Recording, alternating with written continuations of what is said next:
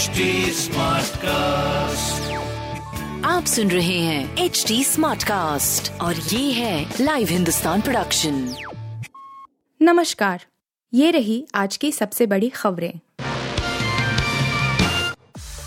वित्त मंत्री खोलेंगी बजट का पिटारा। अर्थव्यवस्था के लिहाज से अहम है आज का दिन। अर्थव्यवस्था के लिहाज से आज भारत के लिए दिन बेहद अहम है। बुधवार को केंद्रीय वित्त मंत्री निर्मला सीतारमन देश का आम बजट पेश करने जा रही हैं।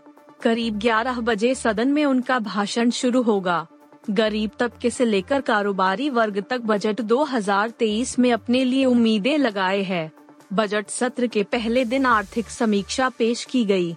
इसमें अनुमान लगाया जा रहा है कि भारत की जीडीपी विकास दर छह दशमलव शून्य ऐसी छह दशमलव आठ रहेगी खास बात है कि वित्त मंत्री सीतारमन का यह पांचवा बजट होगा। प्रधानमंत्री नरेंद्र मोदी ने भी सोमवार को उनका ज़िक्र किया था। केंद्रीय वित्त मंत्री निर्मला सीतारमन बुधवार सुबह 11 बजे सदन में बही खाता पेश करेंगी। इसे तैयार करने वालों की सूची में वित्त मंत्री के अलावा वित्त सचिव टीवी सोमनाथन, सचिव अजय सेठ, सचिव तुहिन कांता पांडे, सचिव संजय मल्होत्रा, सचिव विवेक जोशी मुख्य आर्थिक सलाहकार वी. अनंत नागेश्वरन का नाम शामिल है। अडानी को मिला यूएई के शाही परिवार का साथ तो पार हो गई एफपीओ की नया। हिंडनबर्ग रिपोर्ट के बाद अडानी ग्रुप की कंपनी अडानी एंटरप्राइजेज के एफपीओ की नया पार लग गई। सोमवार को अबू धाबी स्थित इंटरनेशनल होल्डिंग कंपनी ने कहा था कि वह एक सहायक कंपनी के ज़रिए एफपीओ में 40 करोड़ डॉलर का निवेश करेगी। इसने समूह की कंपनियों में पहले ही लगभग दो बिलियन डॉलर का निवेश किया है। ईटी के मुताबिक इसके लिए अडानी ने अबू धाबी, दोहा और रियाद के लिए कई उड़ानें भरी थीं। उनके साथ सीएफओ सिंह और अडानी ग्रीन एनर्जी के कार्यकारी निदेशक, भतीजे सागर अडानी भी थे।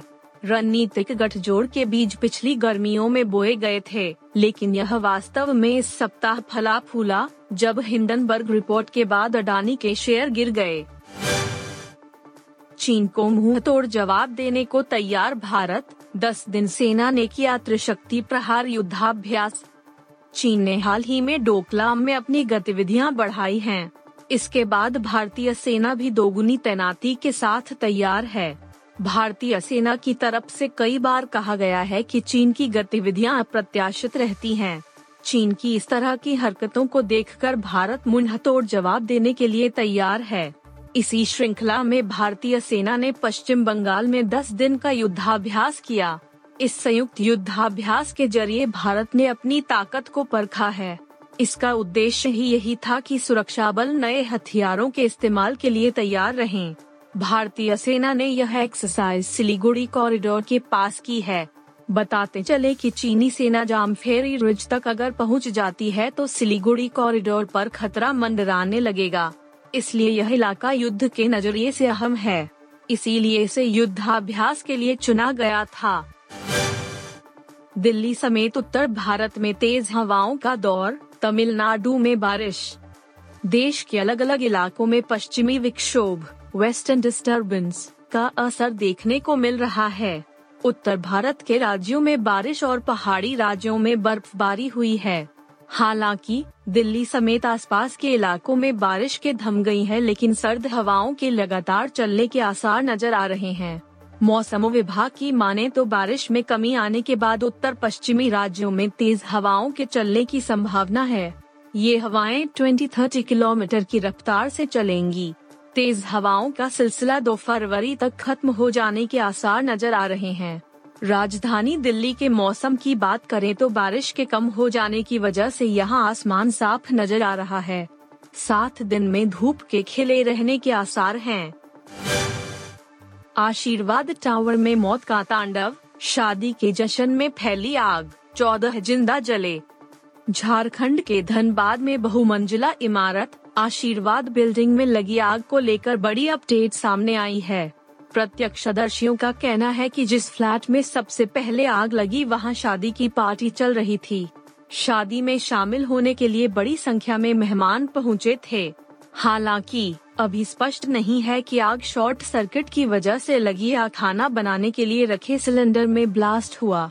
बताया जा रहा है कि आग सबसे पहले बिल्डिंग के थर्ड फ्लोर में लगी और वहीं से अन्य फ्लैट्स में फैल गई। राहत और बचाव कार्य जारी है। झारखंड के धनबाद में बहुमंजिला इमारत, आशीर्वाद बिल्डिंग में लगी आग को लेकर बड़ी अपडेट सामने आई है। प्रत्यक्षदर्शियों का कहना है कि जिस फ्लैट में सबसे पहले आग लगी, वहाँ शादी की पार्टी चल रही थी। शादी में शामिल होने के लिए बड़ी संख्या में मेहमान पहुँचे थे। हालाँकि, अभी स्पष्ट नहीं है कि आग शॉर्ट सर्किट की वजह से लगी या खाना बनाने के लिए रखे सिलेंडर में ब्लास्ट हुआ। बताया जा रहा है कि आग सबसे पहले बिल्डिंग के थर्ड फ्लोर में लगी और वहीं से अन्य फ्लैट्स में फैल गई। राहत और बचाव कार्य जारी है आप सुन रहे थे हिंदुस्तान का डेली न्यूज़ रैप जो एच टी स्मार्टकास्ट की एक बीटा संस्करण का हिस्सा है आप हमें फेसबुक ट्विटर और इंस्टाग्राम पे एट एच टी या podcasts@hindustantimes.com पर ईमेल के द्वारा सुझाव दे सकते हैं।